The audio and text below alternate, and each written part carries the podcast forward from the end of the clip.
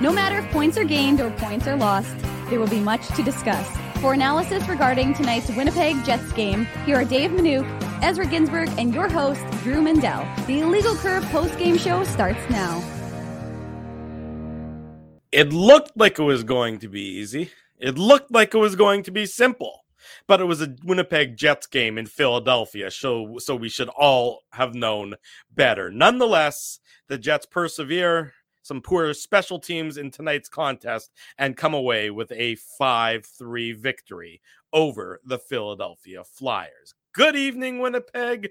Good evening, Manitoba. For all those joining us live this evening on our YouTube channel and all of our social media platforms, we say good evening, universe, and welcome to the Illegal Curve post-game show with Dave Minuk. I'm your host, Drew Mindell. We welcome everyone that is joining us after the Jets-Flyers game and all those who are also going to be joining us as the Niners-Cowboys game comes to its conclusion in the next few seconds. Dave Minuk, it's good to see you. It's been about, uh, oh, let's say twenty-three hours or so. It's been a very Drew, Dave, well, Ezzy's not here, but a Drew, Dave, Ezzy, Illegal Curve heavy week. Weekend, and I yes. hope yours is still going as well today as it was yesterday. Well, if you're a hockey fan in Winnipeg, yeah, you are very happy right now, given the fact that the Jets swept their two games this weekend. The Moose, although they made it more difficult on themselves than they needed to, they swept their Similar. two games this weekend, and the Winnipeg Ice also they weren't they didn't have as difficult a time. They uh, pounded the Warriors, I believe, today. So they, too, swept their weekend series. So lots of – they put the win in Winnipeg for the hockey teams of our fair city. And uh, so folks are feeling good. Folks are happy right now with uh, – all is well with uh, the pro and junior team in Winnipeg. Exactly right. Anytime you can go six for six uh, in terms of wins in that column, you know that it's been a very good one. This was a, you know, this was an interesting game. The Jets got off like a house on fire, not referring to Dave's head on fire. That's a separate issue altogether. It but is. Then you sort of had the the feeling like, okay, it's three nothing, but it's three nothing really early in the game. It's three nothing, you know, before the game is ten minutes over. How are the Jets going to be able to handle this? How are the Jets going to be able to, you know, maintain this lead? And, you know, it's not that the Jets played poorly to let Philadelphia back in the game. You know, mm-hmm. if this game had been played at five on five, I think for the majority of it, if the yeah. Jets didn't run into some penalty trouble, and if the, uh, and if the penalty kill didn't uh, let them down a little bit, then, you know, this probably would have been a very easy game. I mean, you know what it was like when the Jets were controlling the bulk of the second period. You know, Philadelphia just couldn't handle the Jets, couldn't match the Jets five on five today, which is no surprise. The Jets are a better team than the Philadelphia Flyers. So, you know, we've all come to know that. We've all come to uh, expect that. But, you know, it was the special teams that sort of let Philadelphia crawl in. And the Jets really, uh, you know, after they took that lead, you know, Felix Sandstrom uh, came back and, and made some nice saves on some point-blank chances. And the Jets maybe got a little bit snake bit in the second period where they should have been able to expand the lead beyond the three-goal lead. But nonetheless, uh, Philly comes all the way back, and then the Jets, you know, do what good teams do. They don't love losing the lead, but they find a way, you know, in the, the back half of the third period, not quite the full back half, but close to the back half of the third period, to both score and keep Philadelphia off the scoreboard, although it definitely got dicey there uh, a few minutes uh, with a few minutes left and the net empty. Well, I'm not going to ruin the, the Moose report or minute, whatever you, if you choose to give me one, Drew. I'm going to give you one. There was a big, hey, look, look, you were no, at no, the but I, my point is I don't want to, I don't want a little foreshadowing. I don't want to ruin it. Right. For anyone who didn't necessarily read my recap, although you should read my recap. illegal curve dot com, good folks. There's something interesting in that little recap that nobody would know unless you were at the hockey game. As one of two media people who were in the uh, in the building, I can tell you, if you read the recap, uh-huh. you'll find out some interesting nuggets that you wouldn't know otherwise about who may have also been in the building watching that hockey game. Wink, wink. Yeah, uh, I, I might have to go read the recap. You, you, you say, do I, this. You I do this post-game show. I've been I've been. You may want to go read the recap, Drew. Go down to go the... read the recap right now. I've had a go very the... busy day. I've been I in find... and out of hockey rinks all day long I'm with not, my kids. But I'm now I'm going to go. I'm going to go check out. I'm not that judging recap right now. But you better read that recap because you'll find some interesting things in there. I think, at least. And so we have other folks who are in there. Drew's going to be scouring that recap. Yeah, I know Kate, Kenny's water bottle already read it. I know a bunch of the folks, I gave them the hint that they should go read it when we were chatting during the game or yeah. so, or during intermission, whenever it was. And I said, you should probably go read that recap. But anyways, the point is that we saw this movie before, very similar. In fact, for the first two periods, the Jets and the Moose games paralleled each other, but of course, different conclusions regardless. Yeah, it was, it was an unusual game, and, and the Flyers and, you know, Jets killer, both on and off the ice, Kevin Hayes, he, uh, he was the, uh, the difference maker. All it looked like he was going to be, at least, mm-hmm. uh, with his very unusual angled goals. But regardless, I mean, that one thing the Jets need to do better of was their power play. I thought their five on three was not a good use of time. No. They, uh, they really were just a little cute, a little cute. Yeah. It was, it was too much. It was too much passing. And, mm-hmm. and just, I mean, you, you had twenty, they literally had twenty-eight seconds of passing and not, they had control. They yeah. just never took a shot, and they were looking for that perfect shot yeah. rather than like right. a shot on net. And, and look, you've got, you outnumber them by two, right? That's so right. if they, if you have a shot, you have a well, good chance of getting in there and, and, and seizing a rebound. And if history is any indicator in tonight's game, Felix Sandstrom isn't going to come, isn't going to make a clean save. There's going to be a rebound. And right. when you have Pierre-Luc Dubois on the ice, you sort of outnumber them maybe by three in that instance. So I agree with you that uh, you, they should have put a puck on net as opposed to sort of wait for the, the perfect one. Um, and, and, you know, I, that could have bit them. That, that really could have could have bit them, um, you know, and I thought that, you know, Philly was maybe going to push as a result of that, or maybe uh, take advantage of the the emotion that they got out of that uh, out of that five on three kill. It didn't happen, but it could have. And maybe if Philly was a better team, it would have. But nonetheless, it, it's a victory for the Winnipeg Jets. It's a good weekend for the Winnipeg Jets. We talk about how it's a good weekend for the Moose, and we'll touch on that later in the Minuk Moose Minute. Uh, you know, we will touch on that. You know, the Ice, it was a good weekend for them. The Jets went into two teams that are below them in the standings, that are weaker opponents, yep. and they did what they couldn't do to Montreal, which is beat them. And beat them relatively handily, and, and and reaffirm themselves as one of the best teams in the Western Conference. In fact, with tonight's victory, they move into the uh, top spot in the Western Conference, tied with the Dallas Stars, of course. But the Jets, uh, uh, I guess, will now have, uh, uh, pardon me, two points ahead of the Dallas Stars. They haven't updated uh, yet on N H L dot com, is what I'm seeing right now. But okay. the Jets will be ahead of them also uh, in points and in, in regulation victories. So this is what the Jets needed to do. Much better weekend. You flush some bad stuff from the last few games, and mm-hmm. now you shift your focus to Tuesday against the Nashville Predators, where you go back to playing a Western Conference opponent, a team that it has been uh, pretty bad this year. I mean, not to sugarcoat anything about Nashville. They've been yeah. pretty bad, um, but they're a team that also is looking to crawl back in to a playoff race. But the Jets want to push them down again and keep them down. And that's what they have an opportunity to do on Tuesday, and to end the five game win, the five game road trip uh, with a, with a winning streak. Yeah. And it was interesting because, so after the Moose game, as I was making my way home from Canada Life with uh, over five thousand fellow Manitobans today, yes. it was a big crowd on hand, but as I was making my way, I turned on the N H L network and, and was giving it a listen, hoping it would be our friend Paulie Edmonds, because sometimes they pick up that broadcast.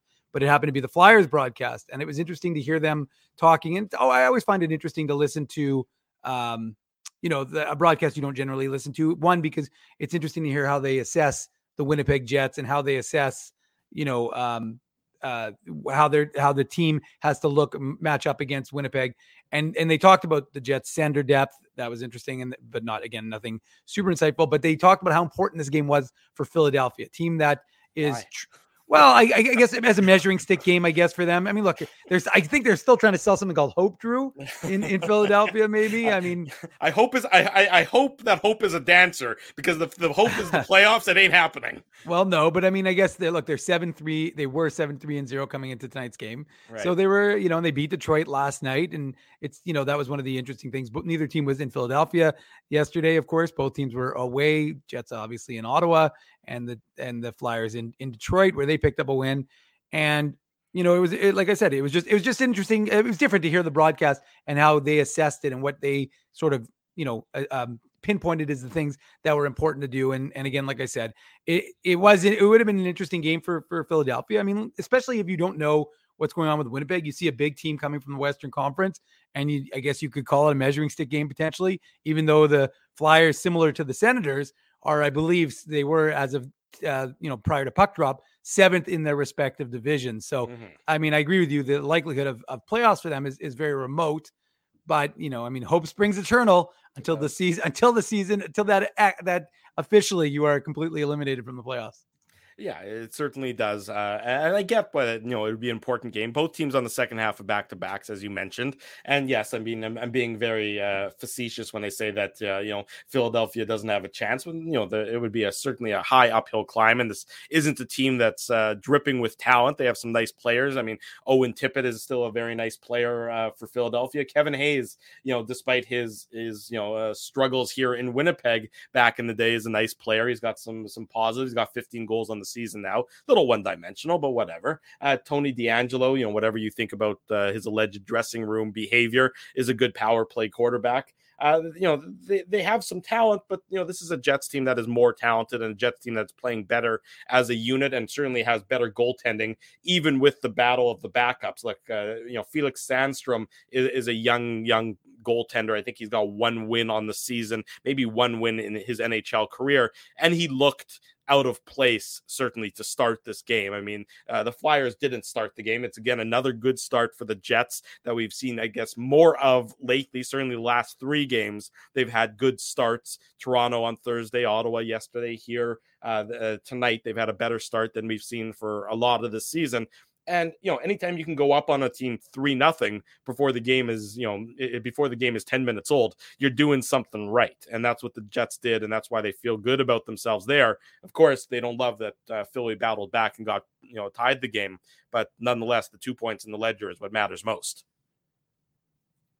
Sorry, Drew, I was in the middle of trying to get a tweet out about our good friend, right, Anthony Sanfilippo. Maybe maybe he thinking he would might join us after, uh, you know, covering the Flyers. Although I, d- I didn't see him tweeting, so perhaps he has the night off. Who knows? But uh, good Anthony friend of the works, curves. Of course, for uh, crossing broad dot com. Yeah. He's tied in very closely with the Flyers organization. He actually used to work for the Flyers organization, yep. and he's been covering the team uh, for at least, you know, probably close to two decades now, I would say. Before yep. that, at the Delaware County Daily Times uh, back in the day, when yeah, uh, he used to be a regular of ours on the uh, on uh, our various radio stations that we were once uh, that we were once fortunate enough to be on.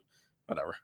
I'll be in a charitable mood, I suppose. Hey, there's wow. nothing wrong with there was nothing wrong with ninety-two point nine Kick F M, I guess. Yeah, no, of course. In fact, uh, Joe from Winnipeg was talking about how he still got some of our original uh, um, broadcasts on on U S B from back in that day. So uh, absolutely nothing wrong with the Kick F M days when it was you, me, and Ezzy banging out content and nobody else on that broadcast. Certainly nobody who's now a pro scout for the Toronto Maple Leafs. I don't know. Absolutely not. I have no clue who that individual would be, and but uh, we shall not we shall not speak about his name.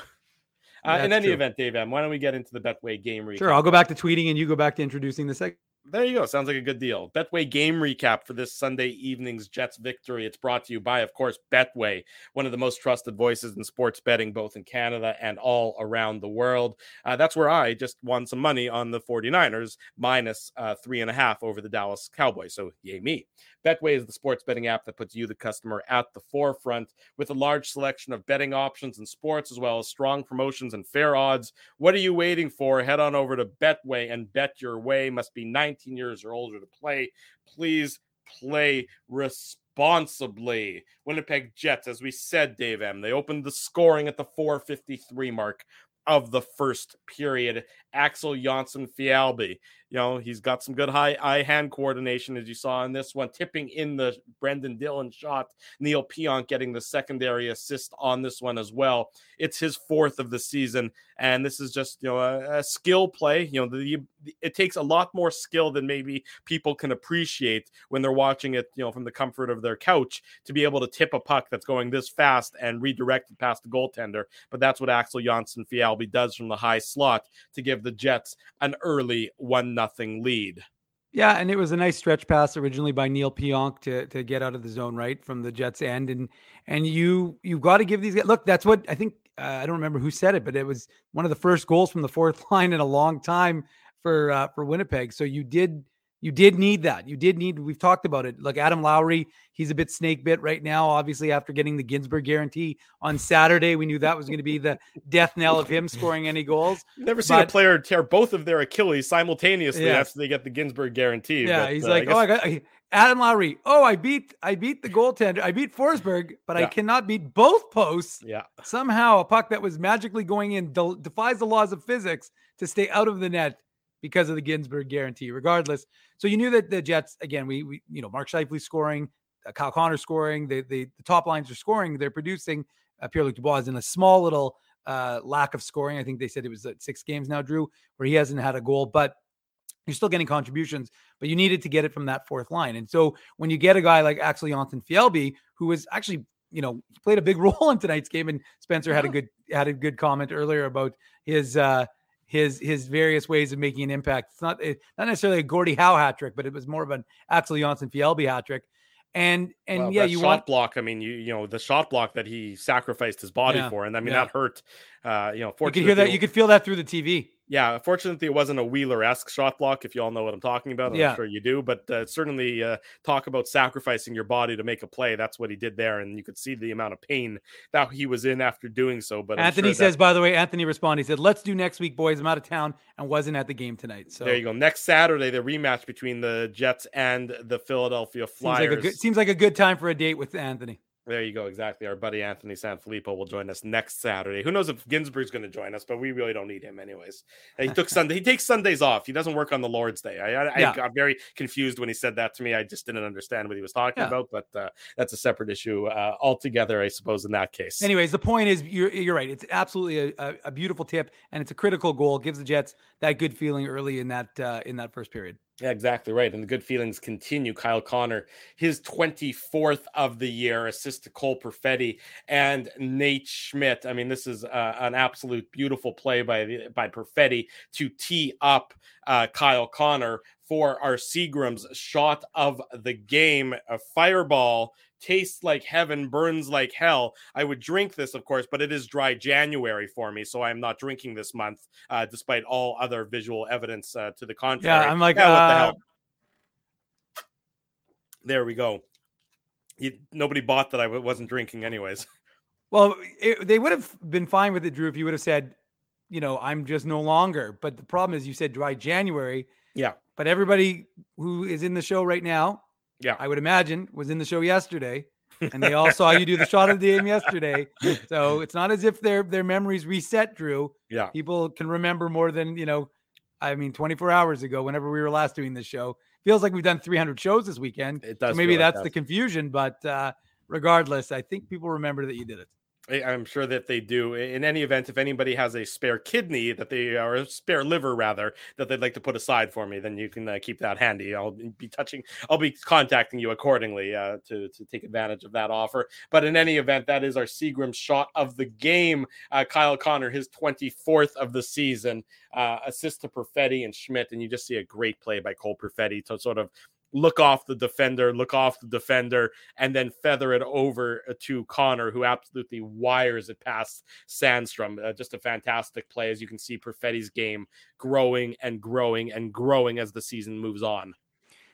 Again, I'm going to sound a bit like a broken record, but I don't mind because it just reinforces what we've seen before with Cole Perfetti at the A H L level. That's what he did. He was able to, um, you know, adjust his game and go from uh, being a peripheral player to getting, you know, getting the points like that to, you know, going to the dirty areas and being willing to take that sort of punishment. And you're seeing it at the N H L level. And that's not obviously what happened on this play, Drew, but it, it's just that world-class brain, right? And he's got to match, and his, his legs have to match, and everything has to get up to N H L speed because N H L's a, another layer, another level, sorry, from obviously from the A H L. But that, that vision that this kid possesses is all world. And you mm-hmm. saw, like, I mean, it's funny because when you watch it live, you're like, he didn't look at all. You realize that he did very, very, very, you know, imperceptibly yeah. look just to, just slightly with his right eye and see Kyle Connor there. And what a shot by Kyle Connor. I mean, that's his oh, yeah. twenty-fourth goal of the season. And I, and I said it, uh, you know, or when he scored, I thought he had two goals in his first fourteen and he has twenty-two in his last thirty-four, and he's still on pace for forty-one goals. Like forty-one goals when you have two in your first fourteen, one of which was an empty net, right, Drew? Uh, they not, so, neither of them were five on five. And one was remember. a power play goal, right? Yeah. So you had a power play goal and an empty net goal. He had two in his first fifteen or fourteen, sorry, and now he has twenty-two in his in his next thirty-four to give himself twenty-four in forty-eight. So you know, back on pace for forty-one if my uh, math is right. But uh, he's he has just been remarkable uh, at just how good he has been. Mm-hmm. And and getting back to the Kyle Connor that you expect and you know, and and so he's continued to do what the Jets need him to do, which is produce. And uh, I like their use of him on the P K. I know that Kyle Connor doesn't often get lauded for his defensive abilities, but you know, one thing that he's able to do is is anticipate what skill players are going to do on the power play. And so you saw it. And this, I'm jumping ahead now to the third period, but yeah. there was that one play where the Flyers are are are pushing and they're trying to, I think, tie the game at that point. And you know, Kyle Connor anticipates the the cutback, takes the stick, you know, active stick, knocks it away at the blue line, and gets the puck out of the Jets zone. So, um, you know, the goal scoring obviously very important for the Jets, but you need Kyle Connor to be doing a lot more than that. And uh, you know, but in this instance, we're talking about his goal scoring, and that was a fantastic goal for the Jets, give him a two nothing lead. It certainly, uh, certainly did give them a two nothing lead that lasted two minutes and uh, seventeen seconds. Mark Scheifele, yep. his twenty-ninth of the year, assist to Blake Wheeler and Nikolai Ehlers. This is one of those instances. Sometimes the secondary assist is yeah. poo-pooed as not being as important, and the secondary assist, you know, maybe you don't get as much credit for the for the play. Well, this is all Nikolai Ehlers, and if you listen quietly, you can hear uh, Sweet Georgia Brown playing in the background because Nikolai Ehlers. Like I stopped family dinner at this point. I called the kids over uh, and said, "Kids, gather around. Let's sit around the fireplace. We don't have a fireplace, but let's sit around and watch what uh, world-class skating looks like," because that's what this is. Uh, Kyle, I mean, Nikolai Ehlers just goes around three players, goes yeah. around the net, and then sets up uh, Wheeler, who makes a, a gorgeous pass to Mark Scheifele, who couldn't be more alone and couldn't have an easier goal than this one. The Flyers are all just watching Nikolai Ehlers. That's all they're doing. They're like, yeah. when's this guy going to stop? Because he better stop because we can't catch him. And it was three nothing for the Jets at this point in time. And the goal that you should see on all the highlight reels tonight, at least on, uh, if you close your eyes, you can see it on your own personal highlight reel. Okay. Got it right now. And you know, Drew, it, yeah. it, it, it, it really was, like you said, it was a world-class play from all three because Ehlers does what he does, which is, you know, uh, control the puck and move at a speed that most players, aside from Connor McDavid, can That's even right. try and, and emulate. And then he does it, and he processes the game at such a high level, right, and at such a fast level that he gets it over to Wheeler. And, and look, I know folks are are quick to, to malign Blake Wheeler and whether he's one hundred percent ready to be, you know, the Blake Wheeler he was before he got injured, before he blocked the shot. But but I think you can't take certain things away from him, and his ability to make a pass is still pretty pretty good. Not one hundred percent, like I said, but it was it's it's pretty. He knows him and Scheifele know each other. They know where they're going to be, yeah. and you credit Blake Wheeler for making that decision because guys sometimes hold on to the puck, and he didn't. He just immediately got it over to we to Scheifele, and look, Mark Scheifele, twenty-nine goals. I mean, he's on pace for fifty for the first time in his career. His career high is thirty-eight, correct? So I mean, he's on pace now to hit uh, to get to the forty mark, to get to almost the, I think he was at forty-nine and a half. So if you round up, if you believe in rounding up, then he's on pace for fifty goals this season. Pretty remarkable uh, for Mark Scheifele. And again, part of the reason why folks are so focused right now, Drew, on, you know, the Jets adding, because you're having guys have such significant years in Josh Morrissey, Mark Scheifele, um, Pierre-Luc Dubois. And as a result, the t- you know, and that's something we'll talk about after this, not yep. necessarily the game recap, but another instance where the Jets now have a three nothing lead courtesy of guys, you know, the, the, the whatever you want to call it, the one A, the one B, I don't really care. Yeah. But that line just doing what it needed to do, which is, I mean, it's it's really hard to, like, you know, it's not like the way it was where you'd have a line and it would be, you know, together for ten, fifteen, twenty games. You don't see it anymore. So as a result, it's really hard to be like, well, because, I mean, Ehlers could be there and now he's here and there's all this tweaking. So it's just easier. Look, we got, you got a one A, you got a one B. They're, that's a very good top six.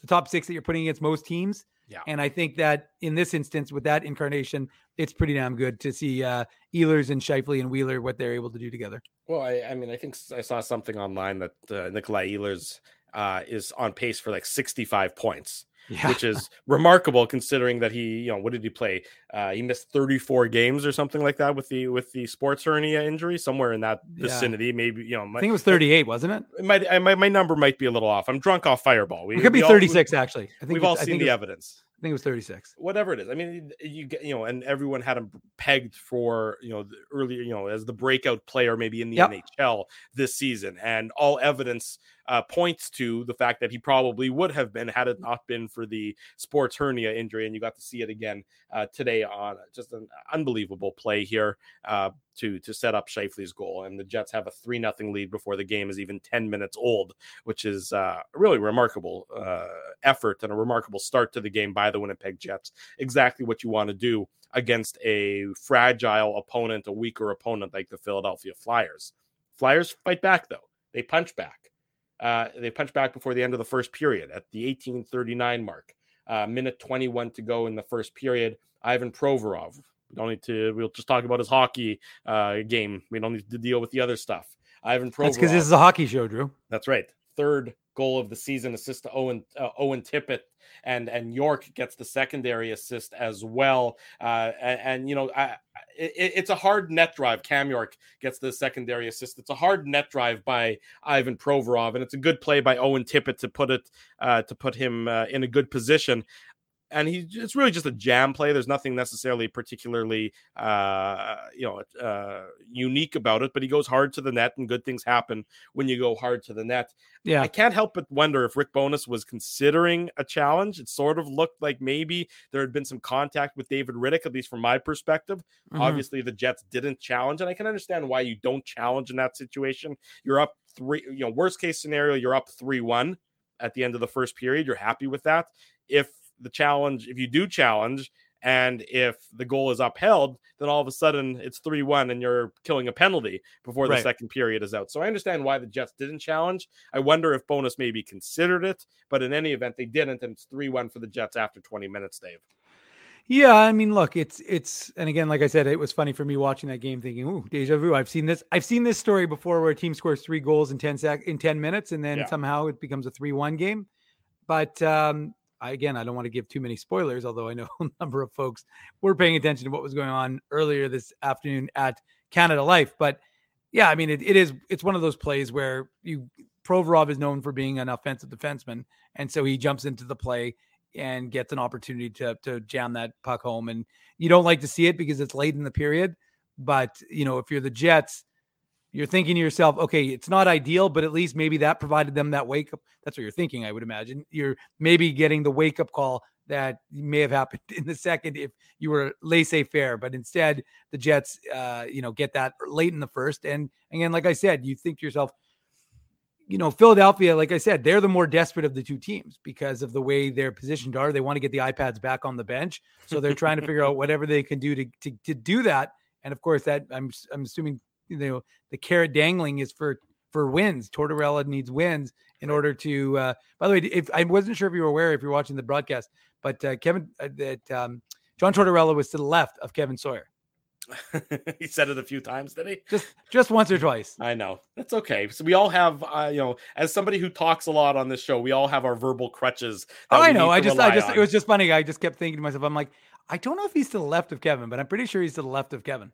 Yeah, if we, I'm not going to criticize him for that one. I understand. Right? There's a lot of things that uh, Kevin Sawyer. I'm not says criticizing. Does, I'm just. Made, I'm, po- I'm pointing out, Drew. I would point out the same your your your same uh, idiosyncrasies as well. Yeah, so good word. Fear not. I do Fear have not. many. I do have many idiosyncrasies. That's true. Uh, so that is a good word and, and well earned by you to use it in that case. three one for the Jets after twenty minutes. Uh, Jets obviously controlled the first period. Uh, were rewarded with it, uh, and you know the second period started out very similarly. With the mm-hmm. Jets, you know, looking to expand the lead. They controlled, you know, sixty-four percent of the possession at five on five in that second period, uh, you know, to go along with a, a, a lead in the possession in the first period. So, you know, th- they just kept pushing and pushing and pushing, but they weren't able to get a goal to make it four one, to regain that three goal lead. And then uh, late in the period with Nate Schmidt in the box for interference, Kevin Hayes gets his first of the game, his fourteenth of the season, assist to Cates and Tony D'Angelo. We mentioned D'Angelo, a good power play quarterback. And all of a sudden, a game that the Jets have really been in control of by and large, especially at five on five, is becomes a, a three two game at the end of forty minutes, Dave. Yeah, and, and look, that's it's a power play goal, and it's it's a lucky bounce to Kevin Hayes, and he's at a very unusual angle, mm-hmm. and still manages to put it in uh, on Rittich, who who had himself a pretty good game. And and look, especially sorry, let me just interrupt you. Yeah. Especially in the first period, yeah, the the saves that he made in the first period, the Flyers had fourteen shots in the first period, and a lot of them were on what I saw sort of as redirections or or or, or just sort of weird bounces, and yeah. he had to be sharp. I mean, and yeah. he was, you know, the, the I think numbers, the high danger were what, twelve six after one? Uh, after one, the high danger chances, no, they were five three uh, after one, and high danger chances. Uh, oh, they, okay. were, they were five three. But I, I thought Rittich was, was sharp in the first period. I, I thought he was more or less sharp throughout most of the game, not just yeah. the first period. You know, yeah, he gives yeah. up three goals, which never looks great for a goals against, for a, a goals against average. But I thought that a number of the saves, particularly in the first period the, that he had to make, uh, were were of a important variety. They weren't yeah. world class. They weren't uh, unbelievable saves, but they were solid saves for a guy who doesn't play all that often. Of course, he would have last played. Uh, when would have he last played? He played on. A week ago? Uh, I guess he played against Pittsburgh. Did he play against Pittsburgh on the Friday? Yeah. No, yeah. didn't Hellebuyck play on? No, because it was a back-to-back. The Buffalo, remember? Hellebuyck, oh, you're right. Uh, yes, yes. Yeah. I think Rittich, Rittich has played all the back-to-backs. He has. He's played all the yeah. back-to-backs. Yeah. And I mean, he's got a good record on the year now. eight four and eight four and oh, two point six two G A A, and a nine oh eight save percentage. So, I mean, like the reality is, what do you need? I mean, what have we always talked about? You need someone who's capable, mm-hmm. someone who's going to be sufficient. And he made a couple of big stops. Yeah, uh, you're right, Drew. So I, I, yeah, absolutely. I mean, that, that was, that was significant. And so that's why, like I said, you don't fault him on that power play goal because Hayes is low yeah. and it's a very, and, and, and the reality is also that puck squeaks to him almost unintentionally. And so it's a lucky bounce for the, for the Flyers. And it gives them, you know, a little momentum because again, it's a late goal in the period. So that's right. That is, that is one of the things that you don't like if you're the Jets is giving up that late goal in the, in the second period, because it allows the Flyers to say, hey, you know, we were down three nothing. We're now down three two after forty. That's right, exactly. The Flyers, a team, you know, don't deserve to be down uh, three two. You know, considering that the Jets have really been in control uh, at five on five. I mean, the, how many chances did the Jets have in that second period where you know they, they had good opportunities right from the slot, many, and that Sandstrom was up to the ta- the, the, the task to make the saves. And the Jets, you know, not snake bit because that would be a little bit of a, an exaggeration, but it's three two. So it's a game. This is a ball game, uh, you know, entering the third period. And then Kevin Hayes, only two minutes and thirty-five seconds into the third period, he gets his second on the power play of the game, his fifteenth of the season, assist to Frost and, and D'Angelo again. And again, it's sort of a, a weird angle. It's, you know, I don't know that. Like, it was sort of hard for me to tell on the replay. I don't think Rittich made the save and the rebound went to him. I think it hit the guys in front and then it ricocheted to Kevin Hayes and he had a wide open net to shoot at. You know, Rittich is in position to make the initial save, but the puck then just takes this weird redirection and, and, and, you know, Hayes makes no mistake. He knows how to score in the N H L and he's got a pretty wide open net to do so at. And a power play, two power play goals for the Flyers have put them back into this game, have tied this game. You know, this was a power play for the Flyers that wasn't any good to come coming into the game. And the right. Jets penalty kill, we know how good it's been this season. We know how, how good it's been over the last uh, number of games. They've been perfect, I think, in their last, was it something like fourteen uh, penalty uh, killing something opportunities like entering tonight's game. Uh, and Hayes makes it five, three all at this point, very early in the third period. True. Uh, we got a request from Mean Gene Okerlund. Uh He he says he'll smash the like button if Drew smashes another shot. I'm assuming that's from Beyond the Grave, but well done, Mean Gene. There you go. Happy Mean Gene. There we, we go. Might, we might not be smiling and waving despite all the uh, despite all the requests, but apparently I'm, I'll do shots on command. There we go. Like button smash harder than Drew on Fireball. I like it. Keep it rolling, folks. There you go. Anywho, keep those likes rolling for uh, for us. We appreciate that. Keep the comments going. I like that people are leaving comments that we can uh, respond to after the show or you know during the show if I start to lose focus here. But yeah, I mean it is you know I mean like I said it's it's an unfortunate bounce for the Jets and it leaves them you know sitting there going well we had a three nothing lead. But it was, again, it wasn't like it was like a three nothing lead. Now it's three all, and you felt felt like Philadelphia was coming on.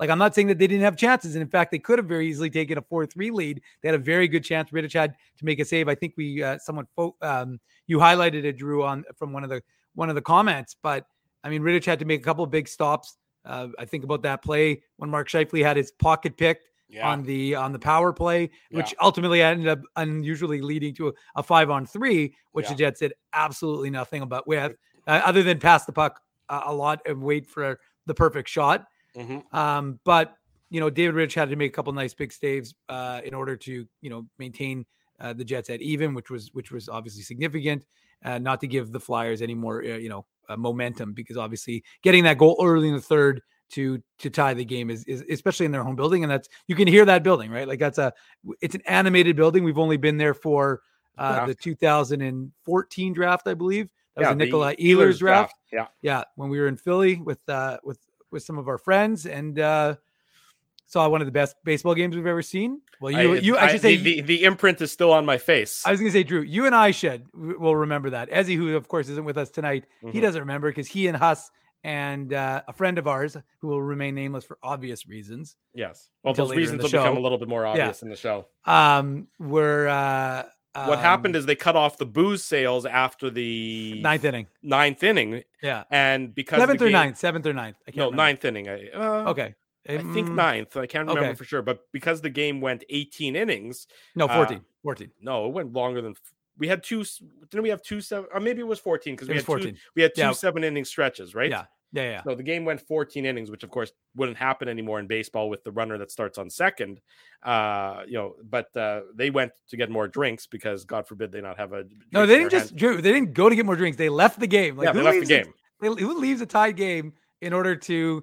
Well, I'll tell you, Hustler Huss and Ezzy and Ezzy and yeah. one other person. Yeah, and then they missed the the home run ball, the walk-off home run hit by Chase, Chase Utley. Utley. Yeah. Okay, Chase Utley, which uh, ricocheted off the steps, uh, the seats sounded behind like us. A bomb went off. Yeah, it, I'm it standing sound- there. I'm waiting. I'm like, come on, I'm gonna get this. I'm an outfielder. I can do this. I I was like, oh, that's too high. I'm out. I got nothing. It's gonna break my hand. I'm out.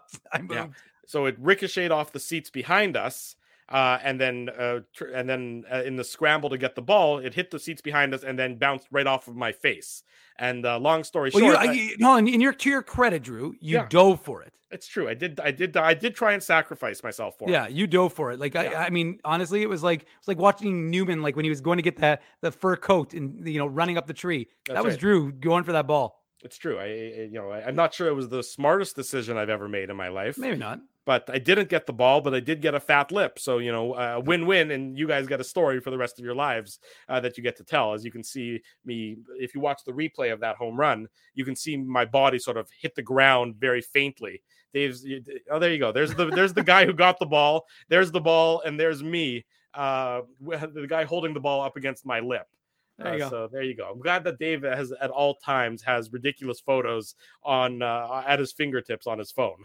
I had to do a quick search, Drew, but I got it eventually. I knew you. I knew you would have it. The, that, that that that thing, that phone of yours, is is a is a lethal weapon. It really never is. It's fall scary. Into, it should never it's fall into, into evil oh, absolutely hands. Not. Absolutely yeah, not. Anyways, sorry. We could we could tell stories about Philly all day long. So let's let's keep rolling. Anyways, three all at this point in time. So the Jets have managed to take a three nothing lead and blow a three nothing lead, but then they get the game winning goal at the eight forty-four mark of the third period. Carson Kuhlman, his third of the year, assisted Dylan DeMello and Brendan Dillon. Uh, not the line that you would have expected uh, to score the game winning goal. It's a strong net drive by Carson Kuhlman.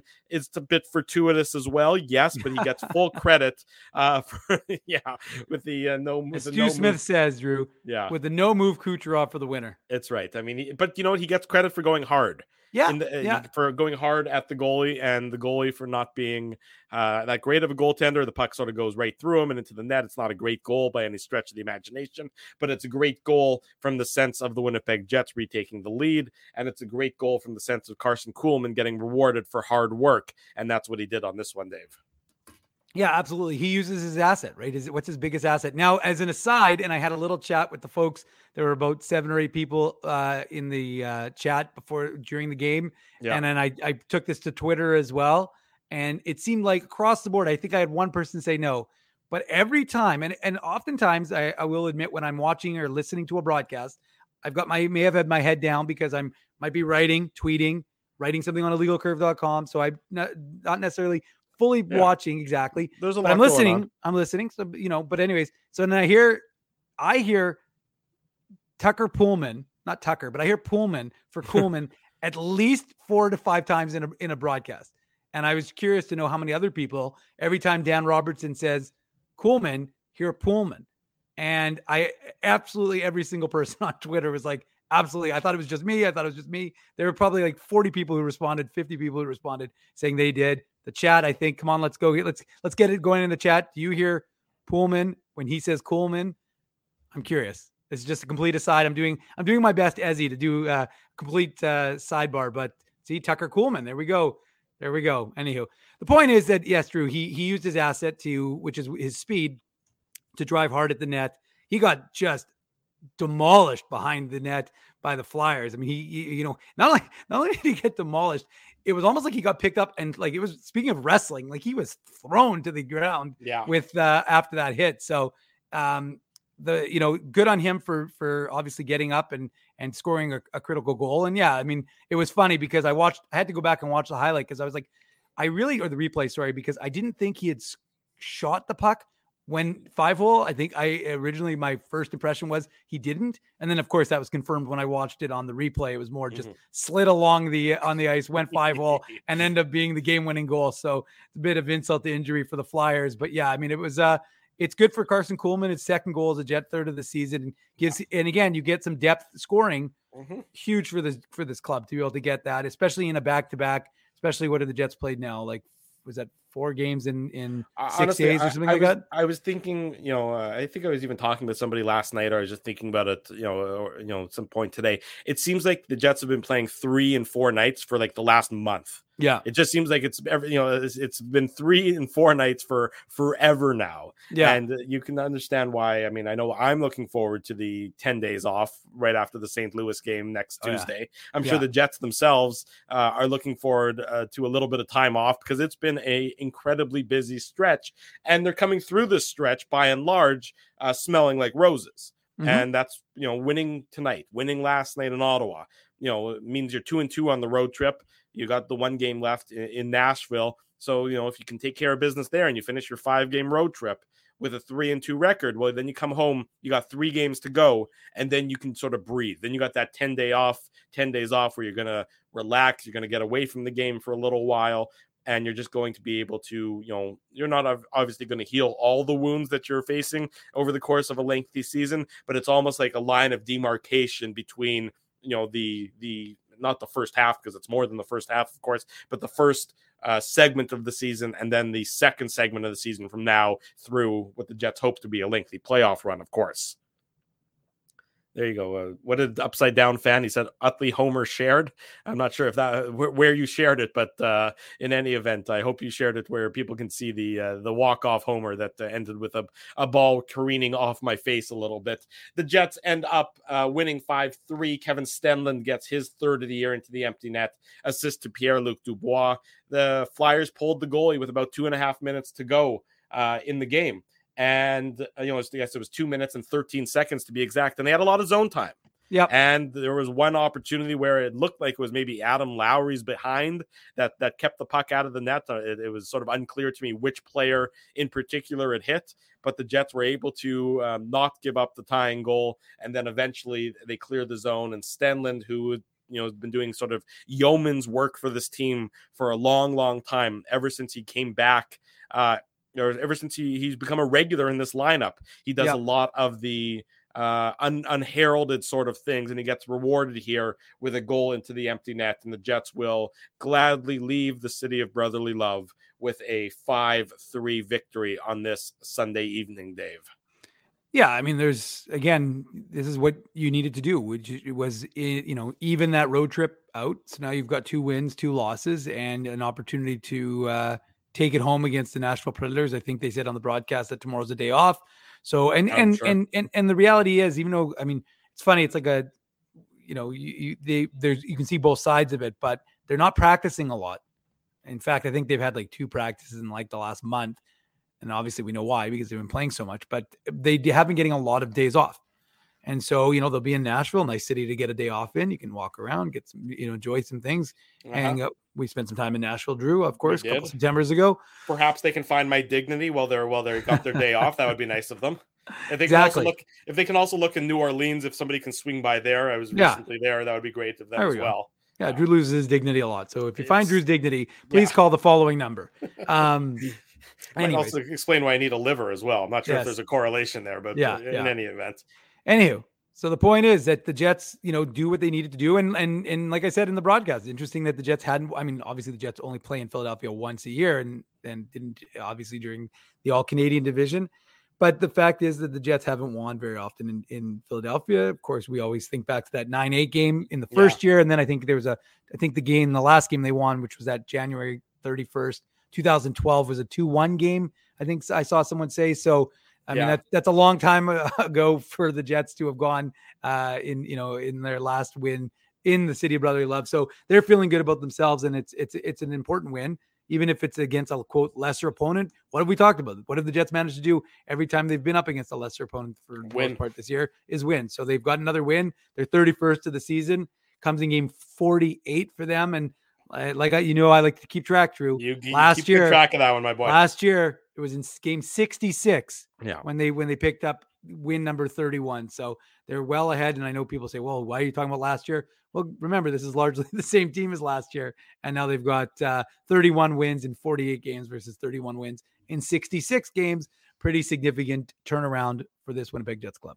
Exactly right. So the Jets move into a tie with the Dallas Stars in the Central Division. Both teams have sixty-three points, nine up on the Minnesota Wild. The Wild, of course, had been creeping closer and inching closer. The Wild lost a couple in a row, though. Yes, they have. They've lost two in a row. They have uh, three games in hand, the Wild do, but you know, the schedule's going to obviously get a little bit, uh, the games played are going to tighten up when the Jets yeah. have that, uh, have that eleven day off break. Uh, and the Minnesota Wild now, again, some more breathing room between the Jets and the Stars, and then the Minnesota Wild. And then of course the Colorado Avalanche, who've won five games in a row as they uh, continue to climb uh, in the Western Conference playoff race. That's the Betway game recap on this uh, Sunday evening. It's brought to you by Betway. It's simple, fun, and safe to bet with Betway. So head on over to Betway and bet your way. Must be nineteen years or older to play. Please play responsibly. When we come back on the Illegal Curve post-game show, more on tonight's Jets victory in Philadelphia. We'll read some of the post-game comments. And, of course, the shenanigans that are the various Illegal Curve contests still to come. And a Manitoba Moose Minute as Dave recaps everything that happened in downtown Winnipeg. The Moose victorious this afternoon as well. It's shortly before nine thirty in the evening. Don't go anywhere. Drew Mindell, Dave Minuk, the Illegal Curve post-game show rolls on on this Sunday evening. Jerry Seinfeld, Chris Rock, Jon Stewart, Dennis Miller, Brad Garrett, the biggest acts and all the up-and-comers. They've all made their mark at Rumors Comedy Club, North America's longest-running independent comedy club.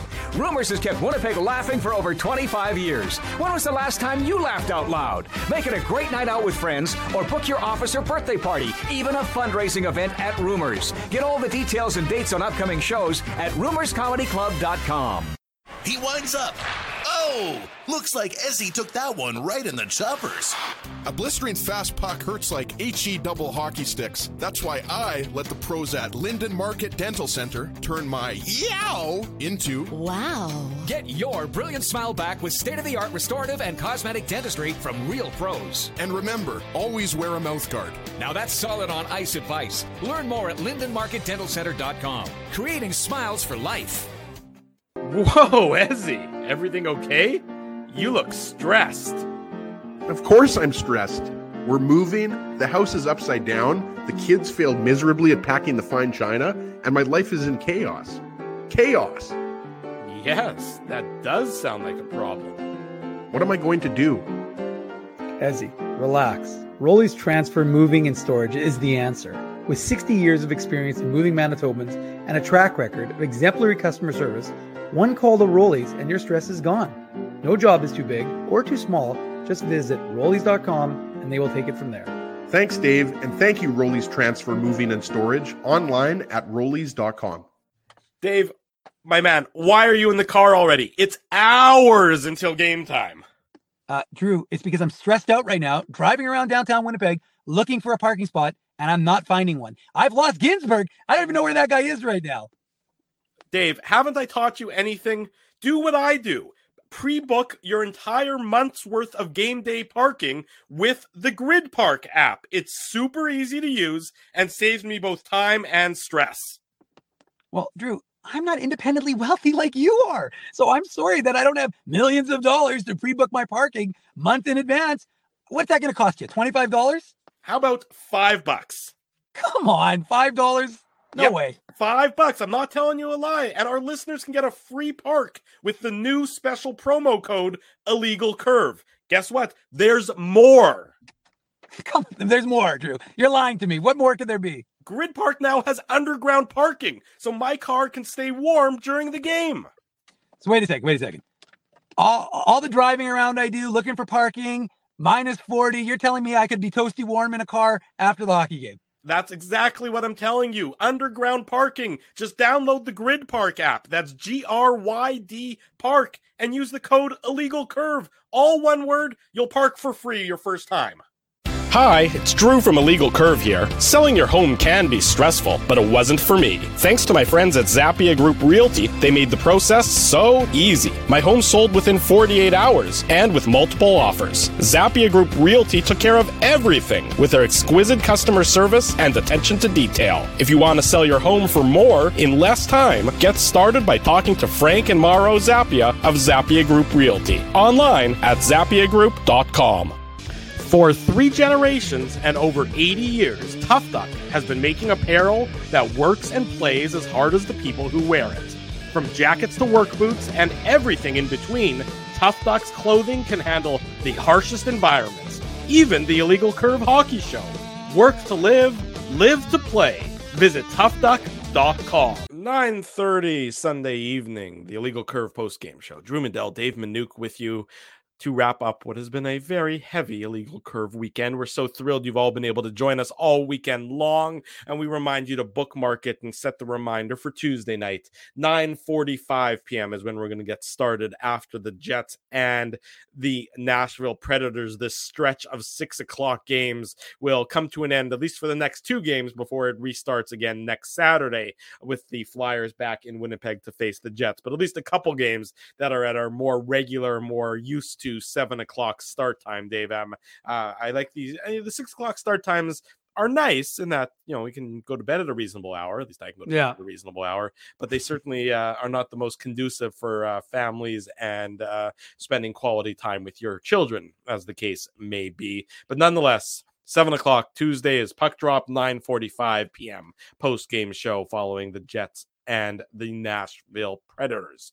As we said, it was a perfect weekend for teams based in Winnipeg. Two wins for the Ice, two wins for the Jets, two wins for the Manitoba Moose. To talk about tonight's or this afternoon's Moose victory, we present. Put on your antlers. It's time for the Minuk Moose Minute on the Illegal Curve Hockey Show. That would that's, be for me, right, Drew? That's, that's my cue? That, that's your cue, my, yeah. My time to shine? That's your cue. Okay, well. Uh, I made my way downtown, went to downtown Winnipeg today with five thousand, some two hundred, three hundred other Manitobans who were going to check in. Tons, as Ezzy pointed out, it's youth hockey in uh, Manitoba this weekend. I don't want, I don't, I, I don't want to say it wrong, Drew. I don't want Ezzy to be upset with me. That's part okay. of a hockey Manit- hockey Manitoba initiative, so I got to make sure I say it right. So let me. Did he see. did he my, send you a read for you to do this? No, he didn't. I'm just I took a picture of, of the thing. So it's ah, minor okay. hockey weekend, minor hockey weekend in Manitoba, and and the, at the Moose game specifically, tons tons of kids were at the game um, with their teams, and it's it's the the energy the kids bring. You know, it's funny. It's palpable, and not, not only is it palpable to, to us in the press box, but the players. Uh, Everybody, Dominic Toninato, who I spoke with after the game, Ashton Sautner, and, and assistant coach Eric Dubois, who I asked it before he got started if he was a little sick talking to me. Although he said I, he looked at me kind of funny. I said, "Yeah, but you're also two and oh talking to us, so say, you, you might want to consider sat- that to be a bit of a." when when Eric joined us on Saturday morning's Illegal Curve Hockey Show, and if you haven't seen that, folks, go check out the replay of Saturday's Illegal Curve Hockey Show where we were joined by Eric Dubois. We started off the interview by talking about how the Moose haven't been able to get anything rolling. It's been win one, lose one, win one, lose two. Yes. Comes on the show, they win two in a row. I'm not saying we deserve all the credit, but, you know.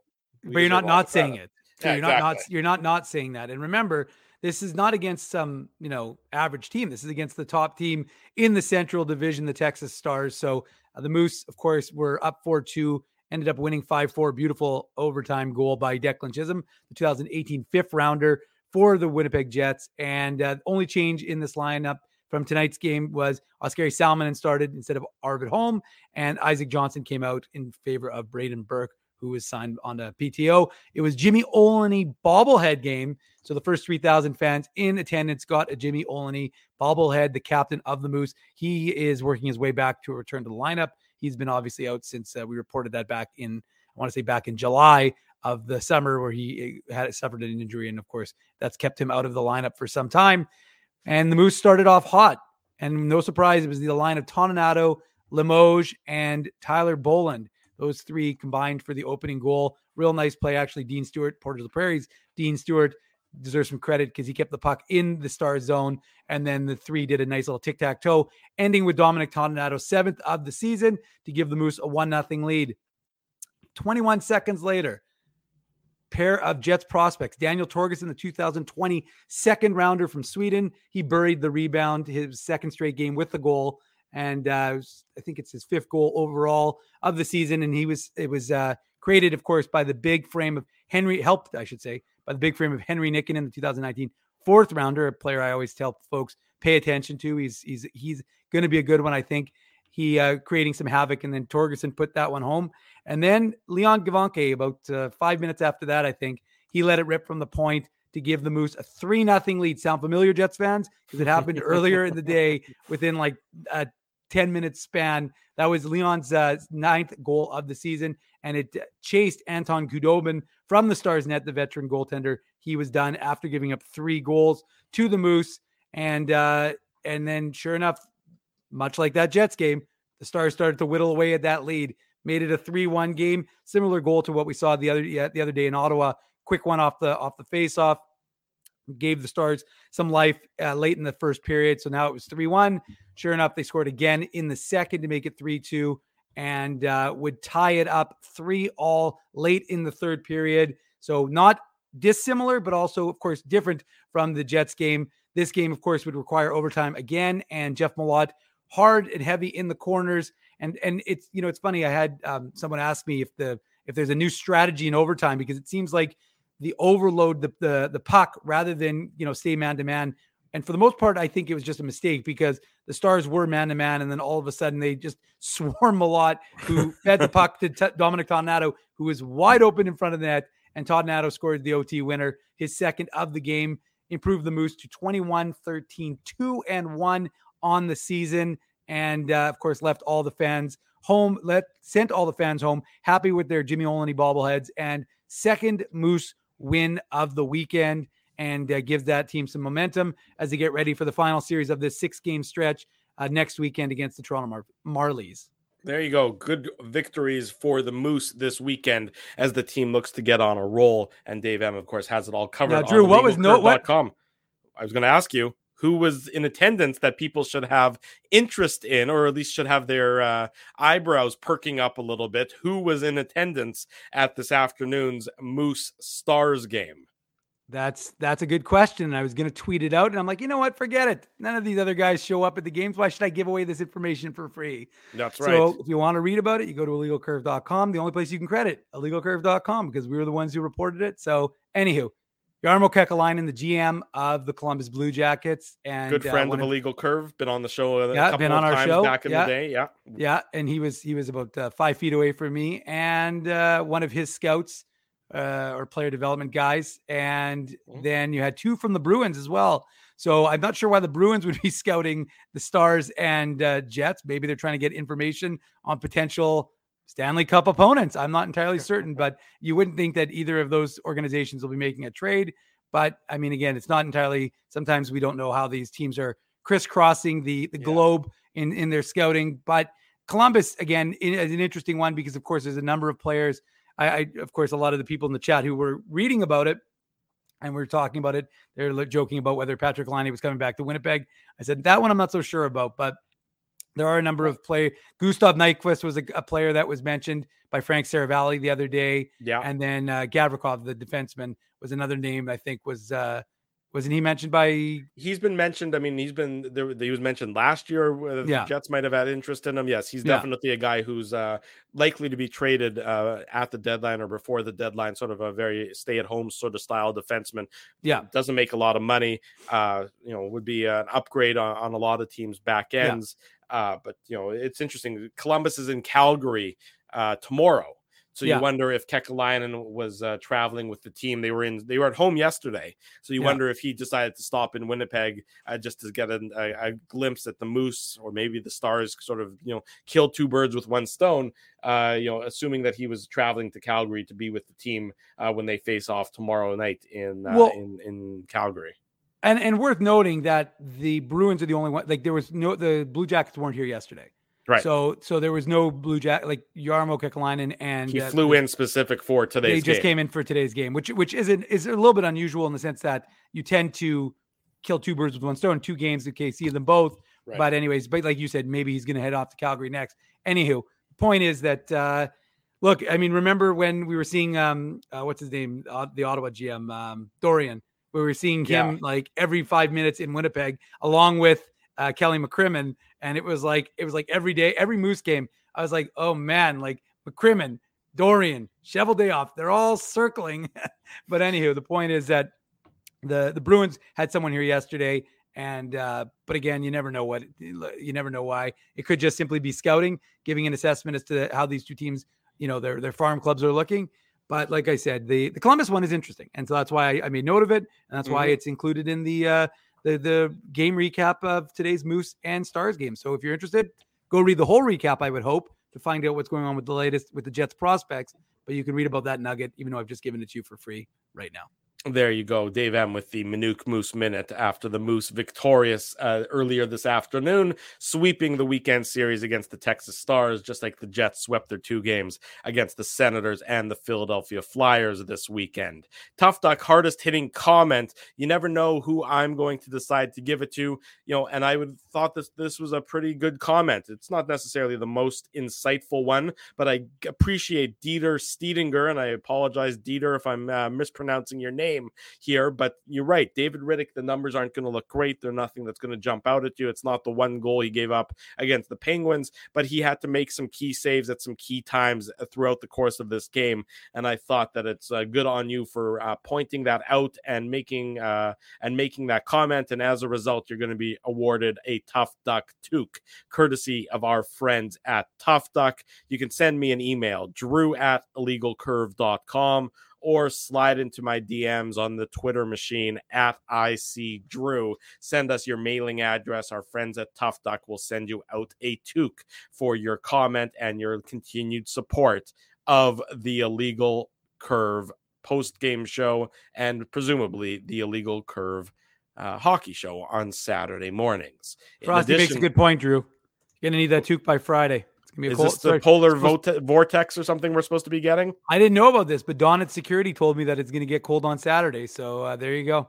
Yeah, I, I saw something on the, I don't know, somewhere on the internet that some sort of polar vortex is coming our way and it's going to make... Aren't we next... always in a polar vortex? Well, no, we haven't been this year, no, I would say. I, this I, has I, been I, a very being, delightful... I, uh, I was trying to be sarcastic, but okay. Oh, that wasn't... But much like, hey, much like my blue screen of death, Uh, tweet yesterday, which yeah, sarcasm got, goes over to the, the completely people. Got misconstrued by everyone. Yeah. Uh, not everyone, but a lot of people, and it was hilarious how people were trying to dunk on the Jets as if it was the I was I had some of the Jet Moose guys telling me that people yeah. were trying to dunk on the Jets because just for those who don't know, the Moose. You know, you, you know, doing, you know, you told the story on last night's postgame show. Already. I know, but it, Drew, I mean, what well, there's a few more people here today, so maybe not everybody knows. Anyways, the point is that, I, but I, but Drew is also because I actually had to defend it because I was like, how stupid are people? But regardless.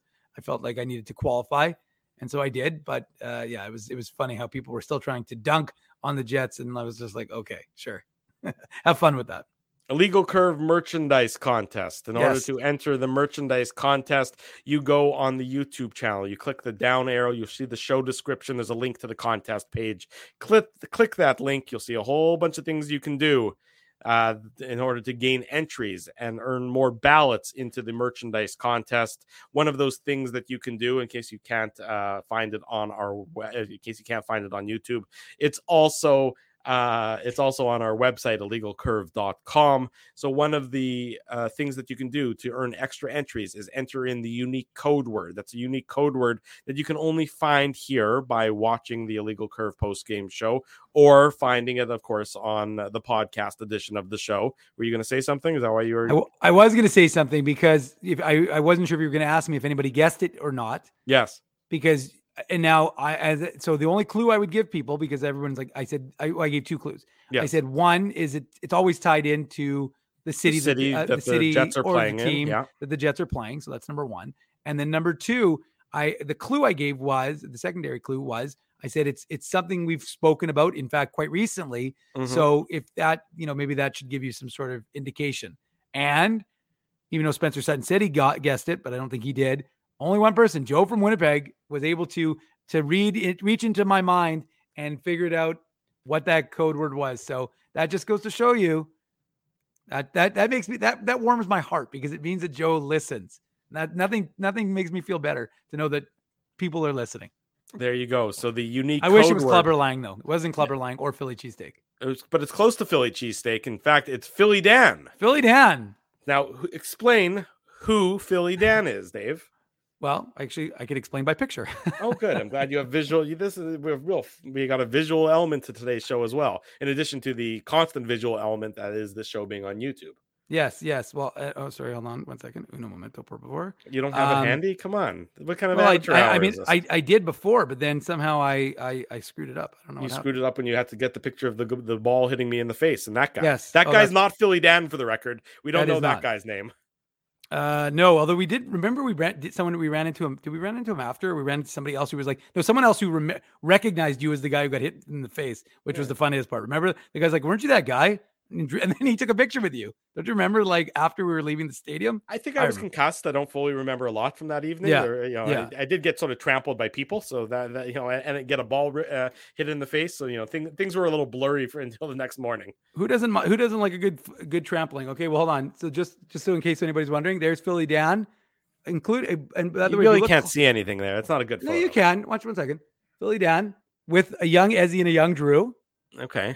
Okay, so in case anybody's wondering, Philly Dan is a character that Ezzy and I, when we were in Vegas, randomly with another buddy of mine, because uh, Ezzy and I, even though we travel well together, had never gone to Vegas before. Yeah. But my buddy and I were going to Vegas, and somehow Ez kind of joined the show, and we didn't. I don't remember how he got involved, but anyways, it was the beginning Ezzy. of a beautiful romance between you and Ginsberg. He hasn't left yeah. you alone since. Anyways, point is that we were uh, at the Heart Bar in uh, Planet Hollywood, and we uh, we we. Ezzy, because he's the most affable person in the history of the world, uh, met uh, uh, this this guy, and he uh, Philly Dan is huge into hockey, loves hockey, and he's buddies with um, Riley oh, Cote. Riley Cote, yes, I was going to say I'm I, I blank for a second, but he's buddies with Riley I pulled, Cote. I can't believe I pulled that out of my ass. Who's right an there. assistant coach with the Philadelphia Phantoms, yes, or at least he was. I think he still is, but he was, uh, uh, and he's a buddy of Dan's. So we started chatting with Philly Dan, and we and somehow we kept bumping into him. Periodically, my uh, other friend and I would bump into him in Vegas from time to time. And of course, in two thousand fourteen, coming, bringing it all back when we were at the draft, we went to the baseball game with Philly Dan. We hung out with Philly Dan. Ezzy and him disappeared into an Uber. First time I'd ever heard about Uber was in two thousand fourteen when Ezzy and Philly Dan got into some Escalade and just drove off, leaving the rest of us at uh, at the ballpark. But anyways, that's the adventures of Philly Dan, who we still hear from from, from time to time. Good dude. And he is your unique code word. There you go. So enter the word Philly Dan, all one word, all caps.